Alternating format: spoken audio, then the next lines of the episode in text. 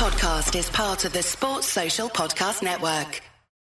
It is the Anfield Wrap on Radio City Talk. Neil Atkinson, John Gibbons, Fuad Hasan, and Karl Coppack with you for the next oh, hour if you're listening on the radio, 47 minutes if you're listening via the podcast. It's something like that anyway.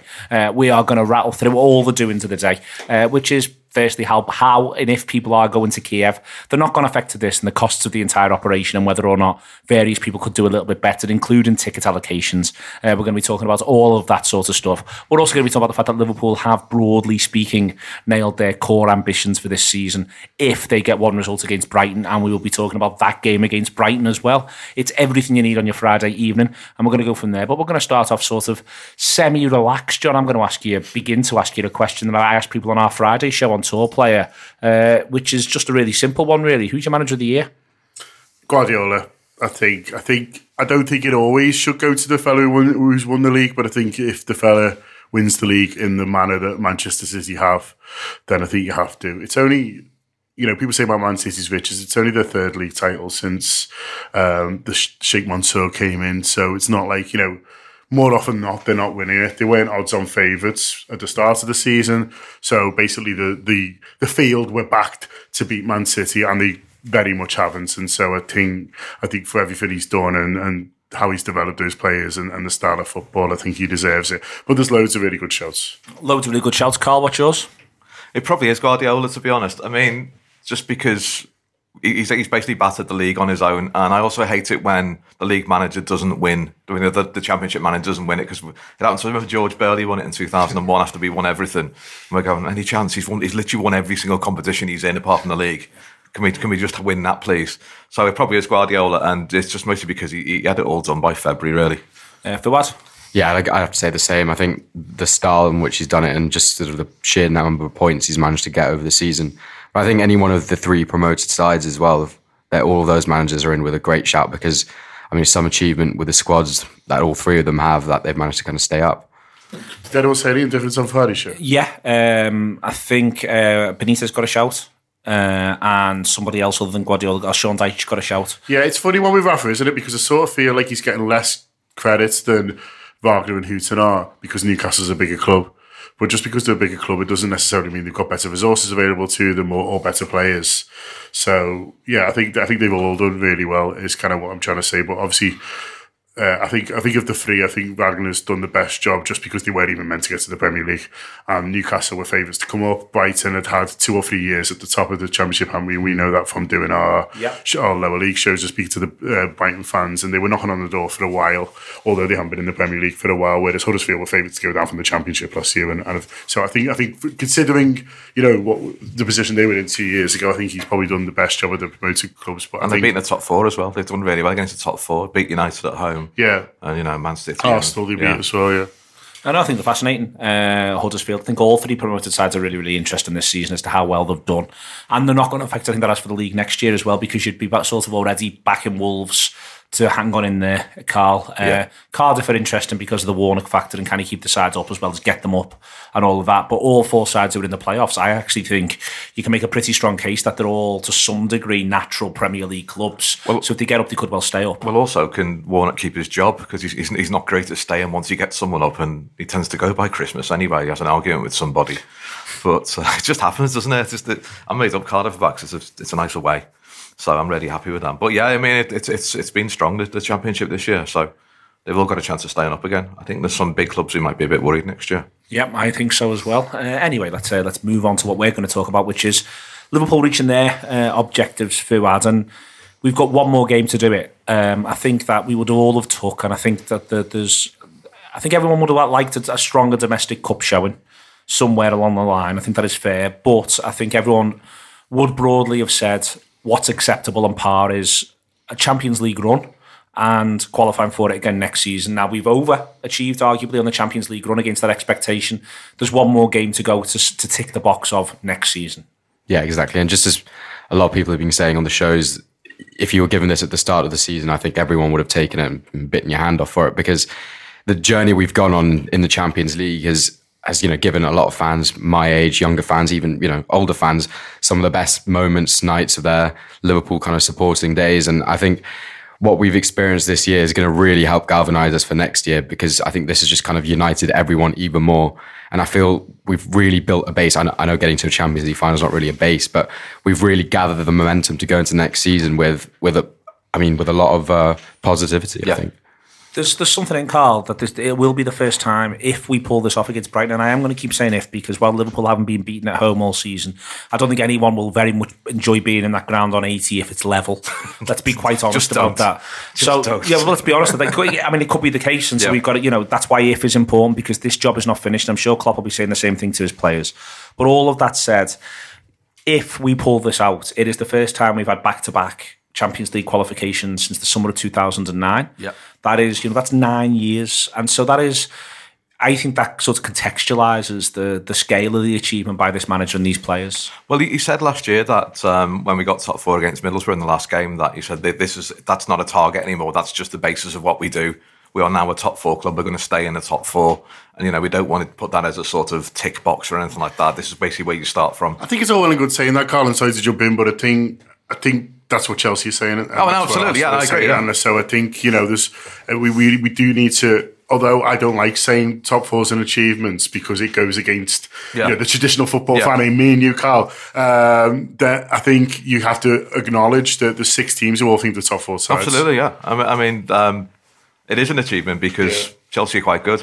Won the league last year. They're, they're, they're not bad, yeah. I, I mean, Arsenal are mad, but you know they can still put something together uh, when they need to. But so it is an achievement, but it's. Um, uh, I just think it's interesting last year that he said straight away, right? You know, this is the level we want to be at now. It's not a scrap to, to get into that top four. But that's why that's why I think Karl it is, and it has been so important to secure doing it again. I think that that's the you know I think it's, it's the something that we can all quite quickly become a little bit complacent about on the one hand, but on the other hand, that's why I think he, he's what the message he's trying to put over there is this is it. This is this is this is your minimum requirement, boys. You, you all get your minimum requirements. I get our minimum requirements Yeah. as, as your gaffer, and then from there, that's where we move from. And you know that's sort of I think that's what we've got to understand and accept a little bit really is that that that that, that is at least for us for a few seasons at least paramount and, and and that's why that's why Sunday remains an enormous game. Yeah, it's a line in the sand, isn't it? It's, that's exactly, Exactly. what we do. It's a line in the sand. This is where we get from, and then we push on from there, such as Champions League finals. Yeah, and I think it's, it's funny because I was speaking to Alan Wares, who does Albion Roar, which is the Brighton version of this, and I was doing speaking to him on our, one of our subscriber shows, and he was saying what what staying in the Premier League will mean to them this summer in terms of attracting players. And he mm. said last year, you know, we were trying to see to players were a Premier League club, and they're like, "Well, you're not really." You know what I mean? Yeah, Like, yeah. You, you've you've got there, but mm. you know you, you're probably not going to stay there. And I don't think Liverpool have quite got that because they've got more Champions League experience than Brighton have got Premier League experience. But there still might be a little bit of that where it was players now are going, oh, you got, oh, right, yeah, oh, yeah, you, you got to the final, whatever happens then, and you're back in it next year. You know, you, you, this is a club I can join and expect to be getting to the latter stages of the Champions League every year. And Yeah, that's but- really important. Yeah, I guess even in the most basic sense, without getting without securing top four, we don't get to do what we've had this season. You know, we don't get to repeat that journey or even attempt to repeat that journey. And I think you know, for a club like Liverpool with the history and the competition, it, it's so important that we're back in Europe because, I mean, it's not a case of reestablishing reestablishing yourself in kind of Europe's elite, but it, it's sort of awakening Europe to to what Liverpool become now and what sort of journey the manager's taking us on and what sort of the future holds. So I think it's really important in that sense. It's the line in the sand part is I think I think is what's important, Karl, and I'm I'm, I'm really pleased you used that in that. I'm still, and you need to phrase this the right way. I'll I'm going to rem- I'm going to end this season quite possibly with Liverpool uh, winning their sixth Champions League, and I'll still have a day at some point in the summer where I think, God, I wish we got more league points. And that's obviously ridiculous, and I'm obviously wrong. And it doesn't matter if we get this final bit of this job done and we qualify for next season. It doesn't matter. But there will be something in my mind going, you know, you want this is the minimum. Like, you know, getting your 75, which I hope we still get, by the way, uh, getting your 75 and going, right, that's that's our that, that is our base. And I mean that in the in the right in the, in the sense of being able to swagger around the gaff. You know, this is what we do. We can we can win that big shiny thing, but simultaneously we still go at two points a game. There's no apologies for that. That this is this is and it is trying to sort of say these are the standards. This is the standard. Yeah. That is the, this is the acceptable standard. And I think that's what the manager wants to say. That's the acceptable standard. Nothing else is. Yeah, I mean, I'm, absolutely right, and I will probably have similar thoughts myself. Uh, if we win the Champions League, obviously I'll, I'll be drunk until September anyway, but um, I will be thinking I want to win the league next year because somehow it seems easier. I know it isn't. Of course, it isn't because it's 38 very hard games, but that's what expectation does, though, doesn't it? Just thinks, well, I can win. If we can win that, surely we can win the boat race. You know, do anything.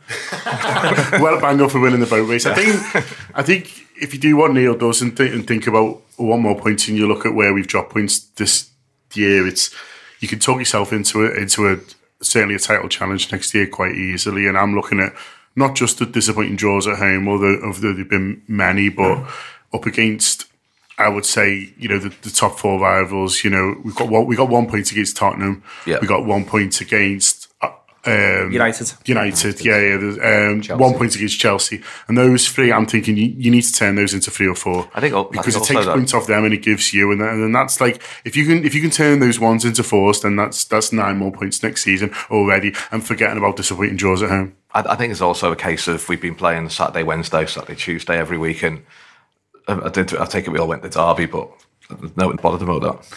Um, there is also the, the the last thing I sort of want to touch on before we move on to what being able to look ahead to both of the games, both the challenges that come ahead of us, Fuad, is is the message it sends to those players internally within that side. The players themselves is they get they get to go. You know what we can.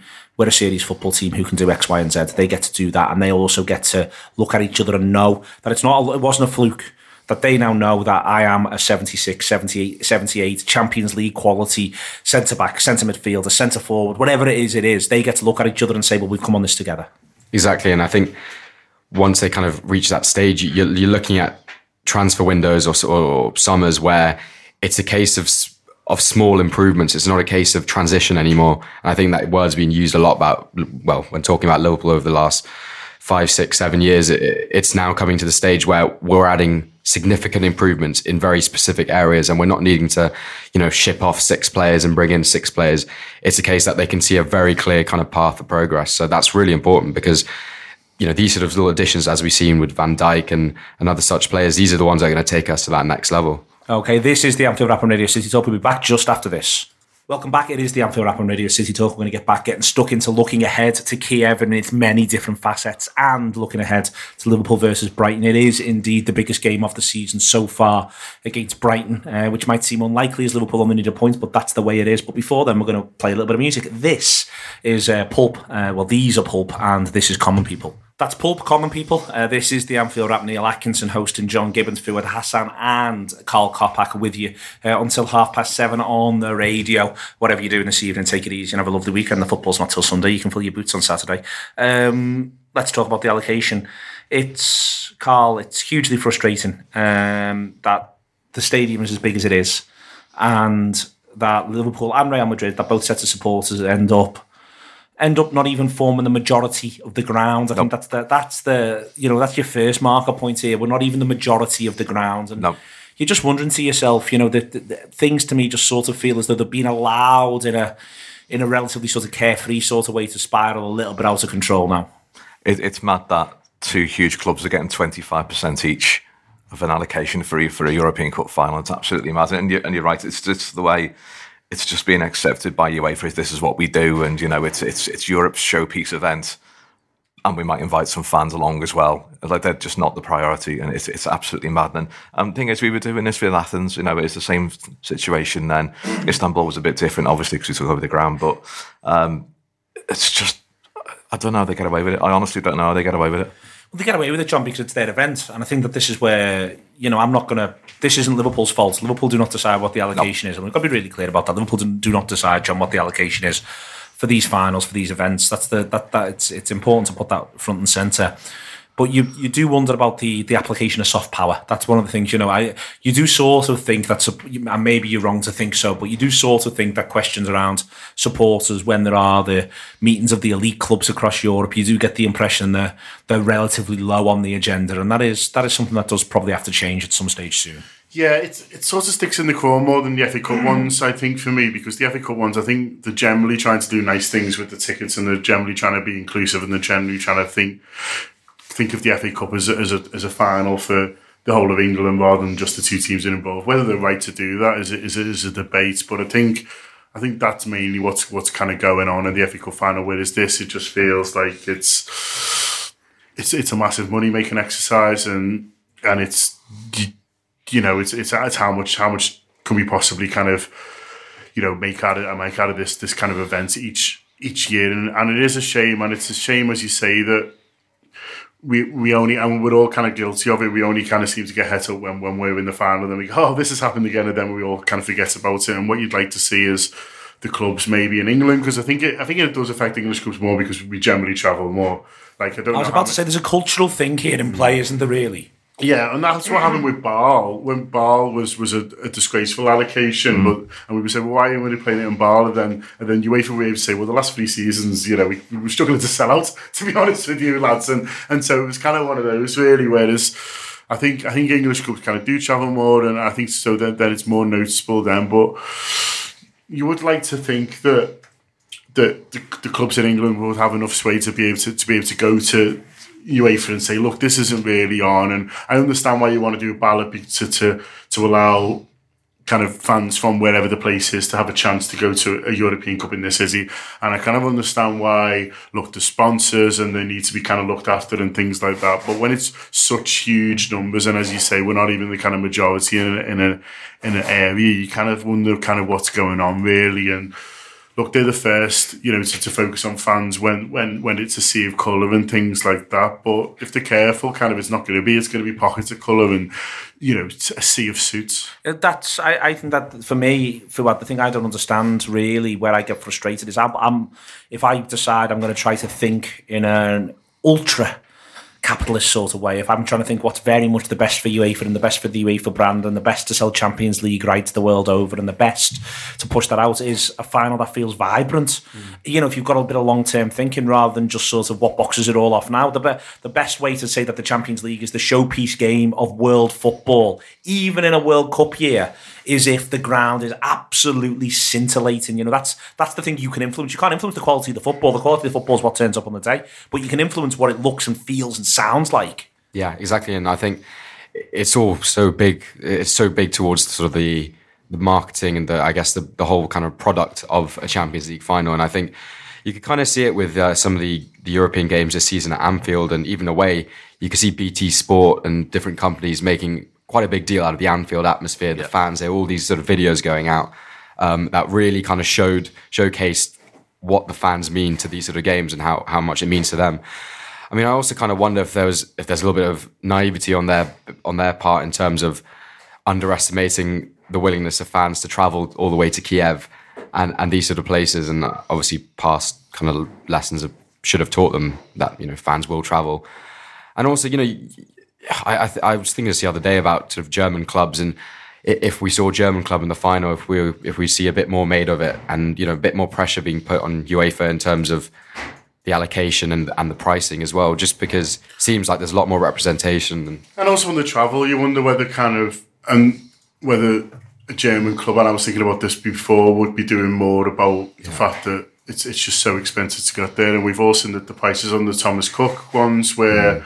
I mean they've got it from two days ago from when Thomas Cook announced what they were going to be, and it's an extra 150 quid. But then you feel stupid because apparently it's sold out in half an hour. Yeah. And so you're like, well, you know, you, you they can they can go, well, well, maybe it was too cheap, and so, and so you're in this kind of situation where I don't know, I don't know what the, what the club can do about travel. Was it's but they've- put themselves in a difficult situation because they've got an official travel partner. Yeah. So they're in a situation now where they've been taking money off Thomas Cook for years, and then this is where Thomas Cook go. Well, this is where we make our money, and then so and then the club can't then go. Well, Yeah. you need to be nice here because they're like, well, no, this is what we were paying for. This is what we were giving you the millions and millions of pounds for to to do this. Yeah. And so they've got themselves in a, in a kind of tricky situation there. I don't know whether they could be putting something on in terms of, you know, official kind of travel for themselves, but I guess it gets so hard when you, you're talking about tens of thousands rather than a few hundred.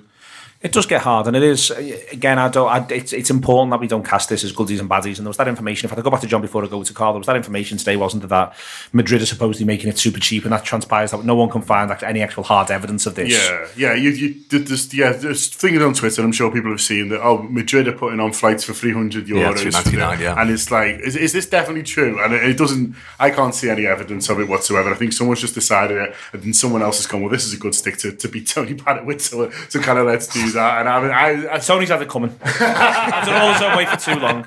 and as I say, over the over the weekend, you know, this these flights might come out and we'll end up looking a bit silly. But I would imagine that they don't. But the one thing I think wouldn't, which wouldn't go amiss, and I think it's so difficult. I know it is difficult. I know you end up asking Liverpool to do everything. The one thing that wouldn't go amiss, though, Karl, was a statement, an indication, a suggestion that Liverpool themselves are a bit like, "Oh, come on," on behalf of their own supporters. You know what I mean? That that wouldn't that.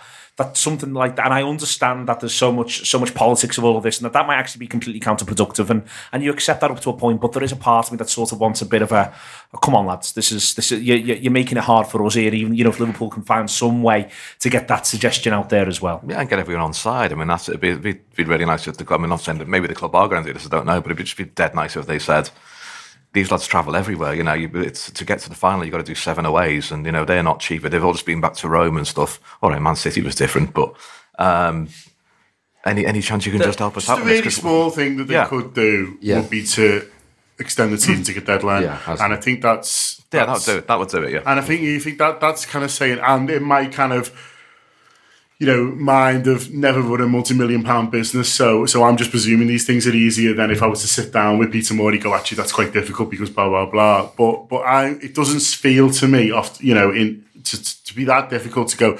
Do you know what, lads? We've had a great run, and, you, and you've been there. Five thousand of you went to Rome. We were Yeah. made up. Now you're all going there. Yeah, bloody hell, that's there, and it's Thomas. Yeah. Okay, what are they like? But you know what? but you know what? We'll put we'll do it. We'll we'll extend it. We'll- we'll help you out. We'll extend it by a month, and they might say that they've put credit cards in place and things like that, and blah blah blah, and, and they have done things over the last few years to make it easy to Where the money sits, yeah. you know, to, to pay over time. But still, it's still that money going out your account. It's still another chunk on a credit card, Yeah. and it is it is genuinely stressing people out. And so I think if they could do that, then you then you might start to think, well, at least they're thinking of us, Yeah. even if they're not doing everything that you want. Okay, uh, just very, very quickly as well, there is such a thing as bad luck. Um, 2010 Madrid, 2011 Wembley, 2012 Munich, 2013 Wembley, 2014 Lisbon, 2015 the Olympic Stadion of Berlin, 2016 the San Siro, 2017 Cardiff, 2019 Madrid. Uh, at some point, Eastern Europe does get to have one. I know. I don't mind Kiev getting one. To be honest with you, I've seen that criticised and stuff. Yeah, as you say, it's part. Of, if it's part of Europe, it's part of Well, it's, if, if, if, if you felt like Eastern Europe was getting one every other year, you could begin to go, hang on, Yeah. it's one this decade. Yeah. And I've been the one who's made that argument. And when I've just looked at it now, it's one this decade. Uh, and it isn't unreasonable that they get that, that Eastern Europe gets to have one at some point in a decade. Uh, anyway, this is the Anfield wrap on uh, Radio City Talk. And by the way, you can say, yeah, maybe you're a bit unlucky, but you're also in a Champions League final. Uh, and they're pretty boss. wait, wait till the Super Cup allocation. That's all I'm saying. it. I don't know how we're going to do it. I'm honestly, I almost feel like we should have teams of boffins working around the I think we're obliged to give more supporters tickets uh, than we will get for the Super Cup. It's ten thousand. I reckon it'll just be friends and family of the players. You know, honestly, you know, like you're playing at Prenton Park on Sunday and you get six. Yeah. I think that's basically what's happening. for everyone. Uh, that's the way in which it's working. Listen, this is the Anfield Wrap on Radio City Talk. Going to uh, be back uh, after this, uh, and we're going to be clattering on to all the football that is to look forward to. It's your red bet, blah blah blah. It's your Reds bet insert. That was all right, wasn't it? Yeah, stick with it, mate. Stick with it. If just- you want to perfection, they won't be here. it's the way in which it works. Uh, Neil Atkinson and John Gibbons to chat away about what uh, Reds Bet are partners for this year, where 50% of their profits slash your losses go back to support of fan related causes or issues. Uh, do share the glory with them, Reds Bet. Uh, they are partnering with us for the whole this year. We're very proud to have them on board. Um, so if you are going to gamble, please gamble responsibly. That's all the upfront stuff done, John, that I needed to get out the way. Should we have a chat about the championship playoffs? Yeah, it's it's the most wonderful time of the year. It makes Uh, you- makes- I, I messaged you yesterday about about maybe taking a week off um, to try and go to them, or just you know just take it all in. I tell It you, is- I honestly, what occurred to me when you sent me that message was, you know, because they never play on the same night. yeah. There is actually an argument that if we weren't all wrapped up in the Liverpool stuff, let's say next season we've got top four box, but we've gone out the Champions League. Maybe we've won the league mid-April. I don't know. I'm just suggesting. What we do is we go every game of the Yeah. Championship playoffs. Yeah, we'll be like a more respected media company by then as well. So you'll probably apply for passes. Do you think so? Well, probably not, but we can gi- give it a go. Uh, yeah, we can lie to them and say, maybe we say, you know, we, we do cover other sides, but only the playoffs. Like we're, we're very playoff focused. I might start getting into the EF, EFL Sky Bet Championship now. Uh, no, it's all in there. Um, I'm, I'm obsessed with them. We are obsessed with them. Derby play Fulham tonight as we're talking, and then Middlesbrough play Aston Villa uh, tomorrow, and they're the first legs. And then it flips around Monday and Tuesday. God, it doesn't half come round fast. Yeah, the I mean that's that's that's footy almost almost every night. Yeah, Sunday off, isn't it? And then I'm sure there'll be League One all going on. Well, Sunday's us. Of course, yeah. How those those idiots? oh, um, yeah, a lot of football. Brilliant. And they're, re- they're four really, really good teams as well. I think. I think uh, there was a couple who were who were kind of unlucky to mi- miss out, but I think of the of the four that I, that I wanted, they've kind of all gone in, and yeah, they're going to be going to be really good Well, games. So your Reds bet, um, your Reds bet Championship specials uh, that are that, that are knocking round.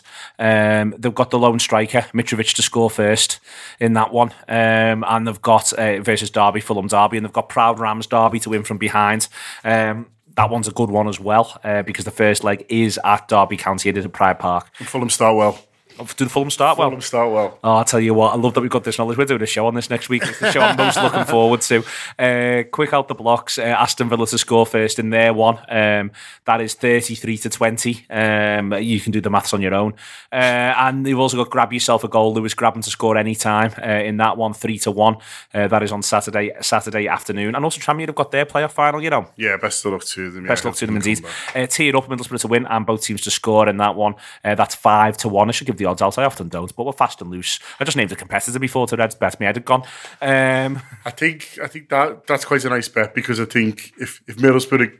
I can't see Villa not scoring, but Middlesbrough could go there and win. So it's one of those where you're basically being offered the the, win, the enhanced win price. who do you think's coming up? It's it, it could be any of them. I, I don't fancy Derby for some reason. I just think they've they've.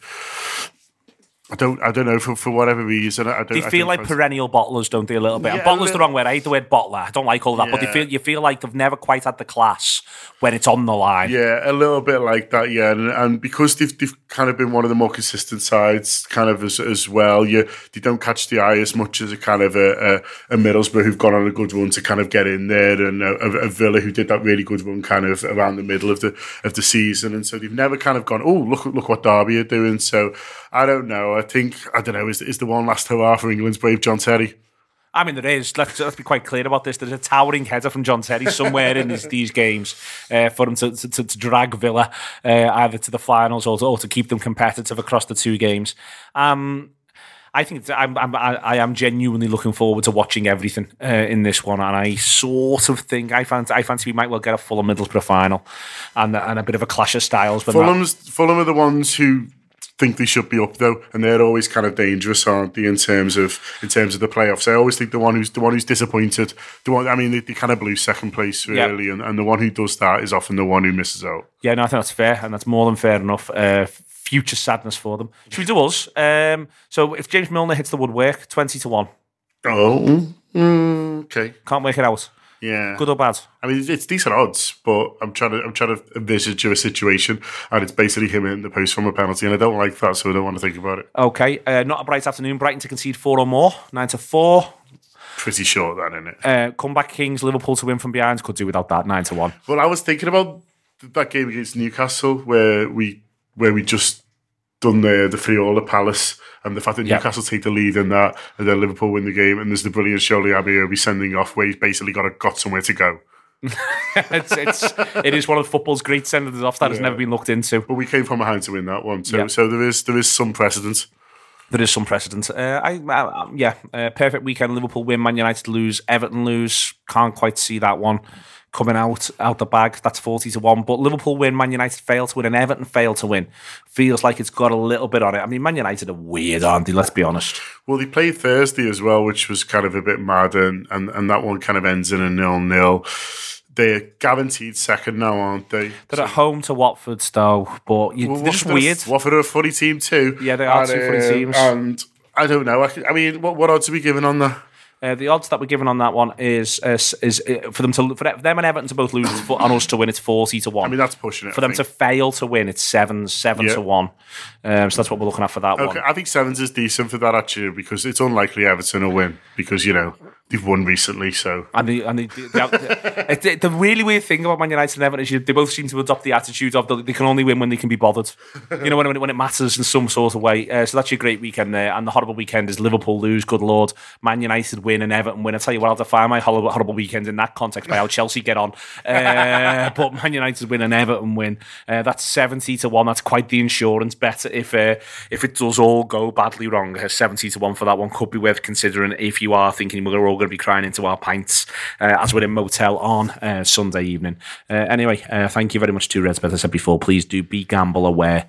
Uh, but if you are going to gamble with anyone, we'd like you to do it with RedsBet uh, because of their pledge to give 50% of their profits slash our losses back to Liverpool supported related causes. So please do do that if you are someone who enjoys the occasional bit of gambling.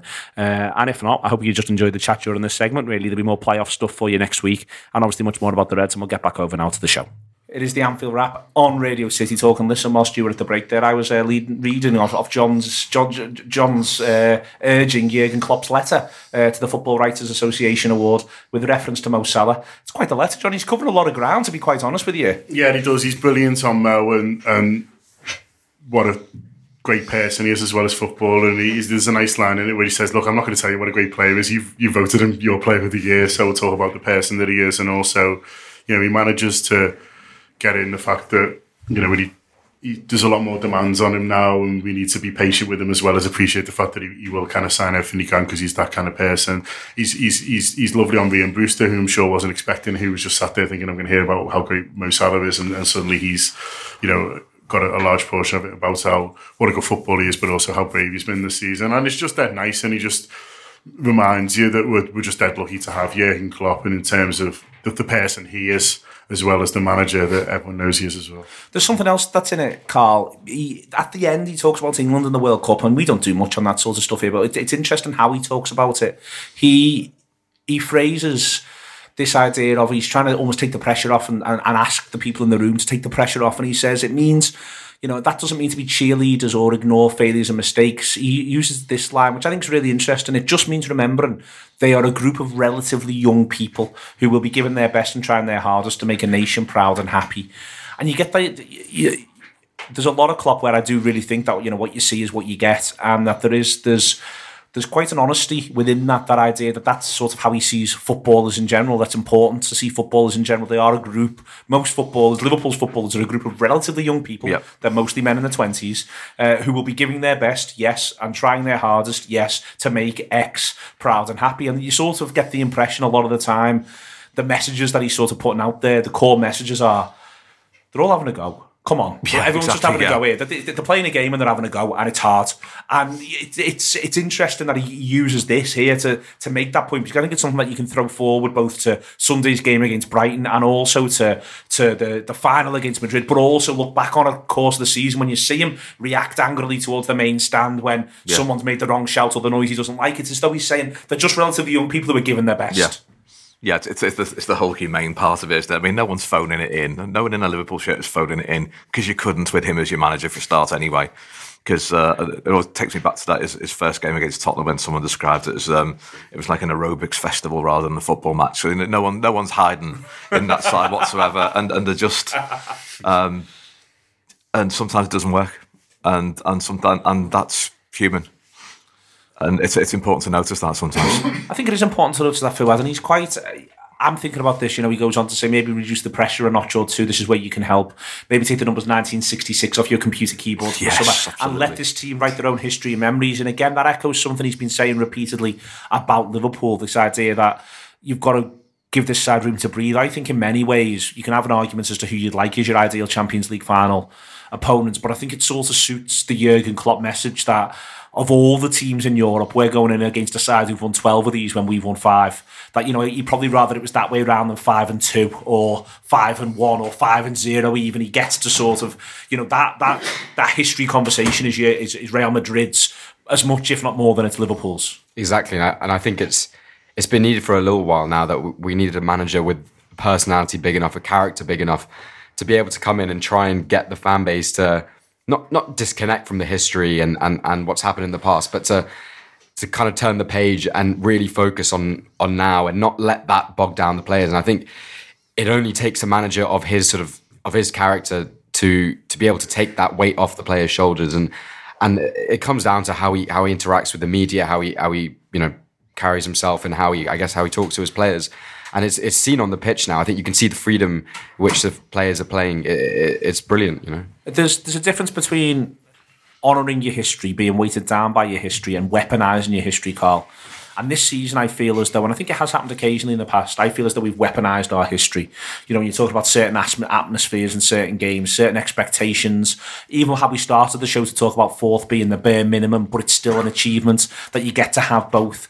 I think for the first time in a while, and maybe it is since 2009, we've we've molded this this history which can become a weight and instead used it as a springboard, which is an awful metaphor, but we are where we are. yeah, no, absolutely agree. I mean, I mean.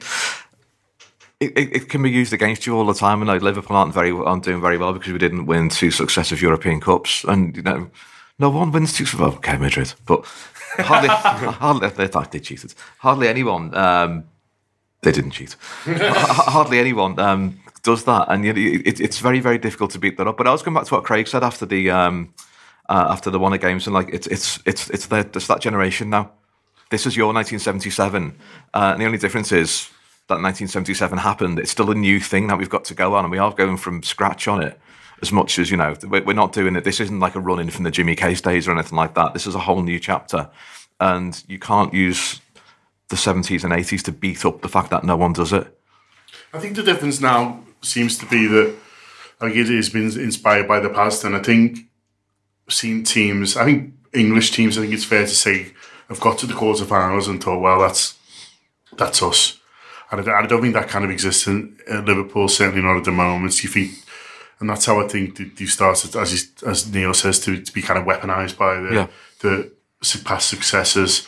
I think Liverpool has a feeling around it, generally speaking, of look when when we're, when we're good, we can we can we can take we can make the most of it. Yeah. We can ride the crest of a wave, and I think it's a football club that's really good at doing that, and it's also good at doing the opposite when things are going badly. But when things are going well, I think Liverpool just goes, "Nah, yeah, we'll just win this." Oh, sound, and I think like you know, I think other clubs maybe would have would have drawn against Man City. You accept par. And, and then, yeah, exactly. That, that's good enough. Well, that's us. probably how far we get this year, but we'll, we'll, try and be better next year. Liverpool goes, now nah, we'll just win it and then we'll talk about how to get better. I, better I, I, I had the same thought because I thought when, when the, the, the, draw came in for City, I thought if we get past City, and that's going to be really, really hard. We're going to win this. And thought, that's a ridiculous thought. It's our first time back.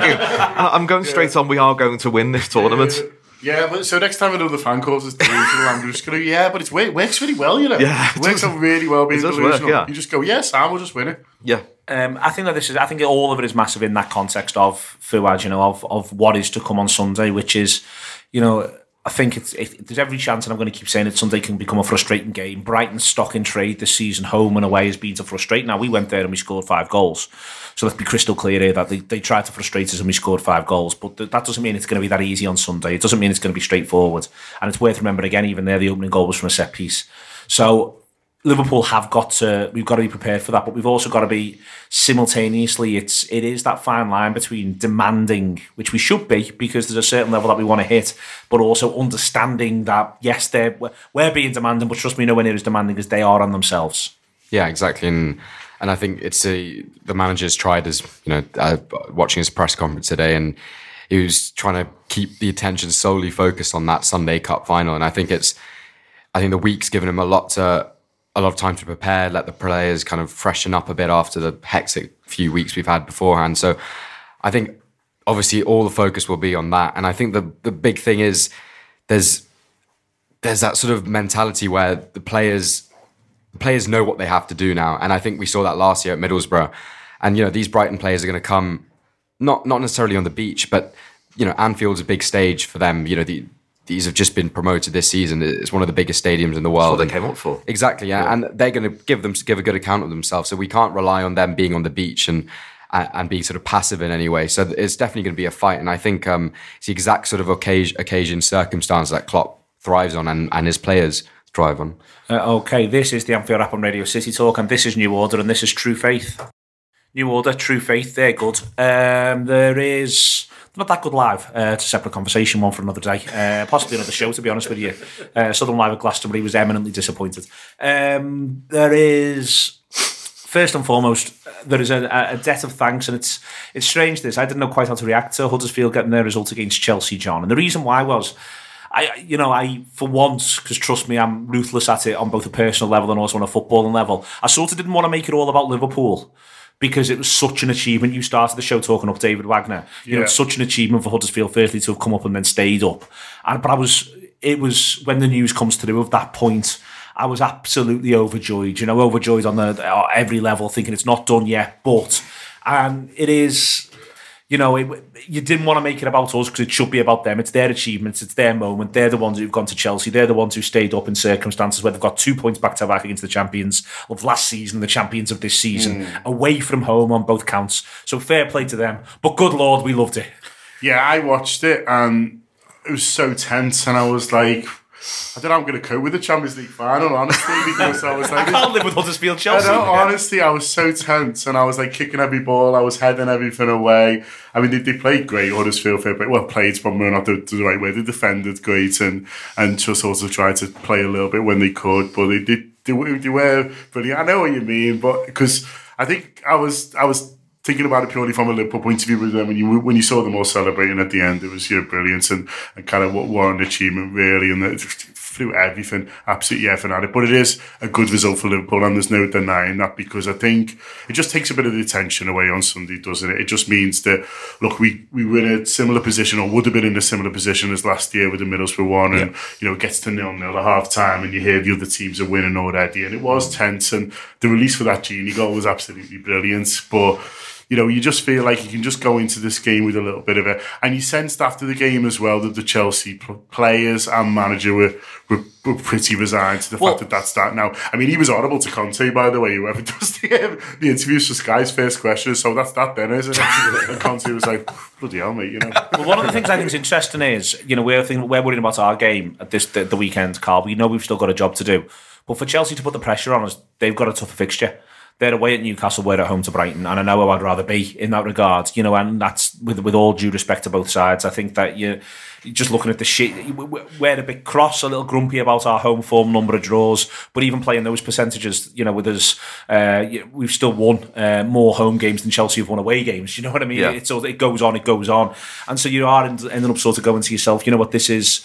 The, this is about as good a situation as we could have hoped for a couple of weeks back, possibly, you know, or certainly as we can hope for now. It isn't, it isn't as straightforward as we'd like, but it's there for us. And I'd, ra- as I say, I'd rather be us than them. Well, obviously, Rafa's such a big Chelsea fan as well, so that's going to be really helpful. But um, it's absolutely perfect. They're a new side who've just come up. We've put five past them already, and they, it is going to be hard. Um, that United game is massive for this game. It really is because they wanted something that's going to make this game so much more difficult. But um, I'm hoping it's just going to be a like the Middlesbrough game from the second half onwards, anyway. But uh, I'd, I'd, rather play Brighton at home than Newcastle away all day. Uh, I, I, I, I, don't want to play Rafa and I don't have to go to Rafa's ground and win. Uh, that's yeah. that's. I mean, Newcastle results haven't been brilliant recently. Your sense once the safety took a little bit off the pedal, but it's the last home game. They'll want to kind of enjoy it, maybe. I'm still trying to figure out why West Ham play Man United on Thursday night. Has anyone got to the bottom of that one? Oh, that's mad. It was just they were just spreading it out for the television. So there was a, there was a league game Tuesday, league game Wednesday, league game Thursday. More on it yeah, although there was the oh, chance uh, of it, so it, it could have been one to keep West Ham up and one to keep, and maybe United could have been a little bit tighter. And that was decided back when they moved them all for the FA Cup. Oh, there you go. And what a showpiece it was. I think one one thing. Feast with... of football is what I've heard, Karl. have we all seen Phil Jones tripping over? Uh, uh, no. Oh. There's something else you should have shown me in a break. I'm sorry. Yeah, just, uh, basically there's, there's there's fake turf around the around the turf, and, and Phil Jones doesn't see where one stop starts and the other begins, and um, ends, and yeah, just just sends himself flying. It's really really good. He says the new Beckenbauer. yeah, just one thing I think from from Chelsea's point of view, they kind of went from that from the elation of beating us. Uh, it couldn't be more perfect psychologically for us in, yeah, in that they've beaten us and then they've gone to a game which they've expected. Nice and easy. Exactly. So I don't yeah. think it's, it's going to be really difficult to pick themselves up. I think that's really interesting. I'll come back on that because I think it throws the context of what we've actually been up against these last few weeks, Karl. Chelsea win their cup final. They get to Liverpool, they gaff, they hang on for dear life, they beat us, and then a few days later they've got Huddersfield side they're expected to win. But he has to make a couple of changes because he has got a cup final on the horizon. To yeah. be fair to Conte, everyone was going, well, it's ridiculous that he picks, but if if there's a slightest knock, he's got to keep these lads fit. They want to win silverware. Yep. Let's bear that in mind yeah, it strikes me as yeah, this is what we've been putting up with for weeks, boys. We've been we've been muddling through for weeks, and yeah, yeah, it's been a bit frustrating to watch us at times. And as soon as that pressure comes on, Chelsea fall at that hurdle. Yeah. And I think that sort of speaks volumes about the points that we've got on the board so far this season. Yeah. The fact that we've gone as far as we have. I, I think there's, an, there's an, another element of that as well in just how emotionally exhausting football is. As yeah. much as like I said before about you know we've been, been doing like Saturdays, Wednesday or whatever. Um, and we've been playing a lot of Saturday games like the derby. And but every everyone's thinking midweek. Everyone's thinking midweek, And we've got those points despite that time. And obviously, we've dropped points against Stoke and West Brom and things like that. And for Chelsea, it's pretty much the opposite, really. They've they've gone straight through to league game, league game, league game, league game, and we're ahead of them. And I, I, that's not nothing, I think. And you're right, he had to rest people because I know he rested Hazard because he's in my Anfield Wrap Fantasy League team, so thanks for that. but uh, I wasn't massively happy with that, to be honest. But uh, but yeah, obviously they, they've got a cup final coming up, and also they want to keep players. They want to keep some players because I think the, the whole situation with the manager, that's emotionally all over the place as well. We haven't got much room to manoeuvre for that uh, in terms of selection. There's Gomez uh, now being ruled out on top of everyone else. Lallana's coming back supposedly to fitness, but you feel as though this one comes too early for him to start. He could do something at fullback, he could do something at centre back, but he's had a week to work with them. I I think we all probably think the team's the team. Do you think that there'll be any shift on that? No, I think I think he's going to go start as strong as possible and then look to try and get not get game wrapped up by by half time or anything like that, but definitely look to bring a couple off in in that second half. But I I don't see him making any sort of mad changes or even you know little minor tweaks in terms of fullback or whatever. So yeah, it's going to be. I think it's going to be as, as strong as we possibly can. John, I don't see how he can mess about. I think he's on every level, both in terms of what Liverpool you know need from the game, but also in terms of what, what the players who are open to him. The one thing you you know it is worth pointing out is that Brighton are two wins. You know Stoke have only won one all season. Swansea and Brighton have only won two in terms of in terms of away games uh, through the campaign. Um, this is they've lost ten, they've drawn five the, the, draw is enough for us. We are the only side who are who remain unbeaten at home uh, in, in, in, all four divisions, albeit with seven seven draws uh, and eleven wins. It does all point for a certain thing, but the whole point of that is that he, he can't be complacent. And also, I don't think he'd want to be. It's two weeks, isn't it, between now and the final? If anything, he might be worried that players are going to get out of rhythm. Yeah, no, I don't think he'll be complacent, and I think he'll want the team to play together. And look, he hasn't got a huge amount of options. The only thing he might do he might be tempted to do is with Lallana, and he might be tempted to start him, not with the idea of starting him in in Kiev, but to get some get some real kind of minutes in him, to get some real kind of football in his legs, because he looks he looks pretty fit in in, in training. You know, he's, he's he's he's in full contact training. He's challenging for balls and stuff like that. So they so they must feel like they, they could throw him in, and I just wonder whether Lallana getting seventy and then with an idea of I might need him to change the game in Kiev is better than Lallana getting sort of 20 at the end where we're all hoping it's turned into an exhibition match. I just wonder whether he might be thinking of that. You might be thinking of that, Karl. It's you can see John's made a pretty powerful argument there. I think it's it's just more whether or not he's. It, I think a lot of it will come down to the advice he's getting on Lallana himself. Yeah, I, I, I, thought he was still a bit further away, to be honest. But um, I thought he'd only just returned. But if he's doing contact stuff already, then you'd imagine he's going to give. He'll, he'll just want to give someone a rest as much as anything else because we've only got three midfielders at the moment, so it's worth it. And I don't know what Ben Woodburn's got to do to get a game either as well. He thinking, better than the 20 for these That's probably that. It probably is that. Yeah. he, so, is, he is not in form. You're so picky, Gibbo. Honestly, uh, he wants his lads. Wants his lads playing well. I think the other thing as well is that Brighton. You know, Glenn Murray's got 12 for them, but when I'm looking at that sort of run on the road they've only scored 10 goals uh, away from home all season for Fuad. And a lot of this stuff you can always feel like, well, we're tempted fate. They've only won two. We haven't been beaten yet. That's got to get itself balanced out. Oh, they've only scored 10. Wouldn't it be ironic if they got two against Liverpool? Um, and all of that sort of stuff. You can go down that route, but there's there's a reality to why they found it a little bit difficult on the road this season. And I also also sort of wonder that they'll put up a manful defence, but if Liverpool get ahead early, it might be one of them where they're quite happy. Everyone shakes hands on 2 0.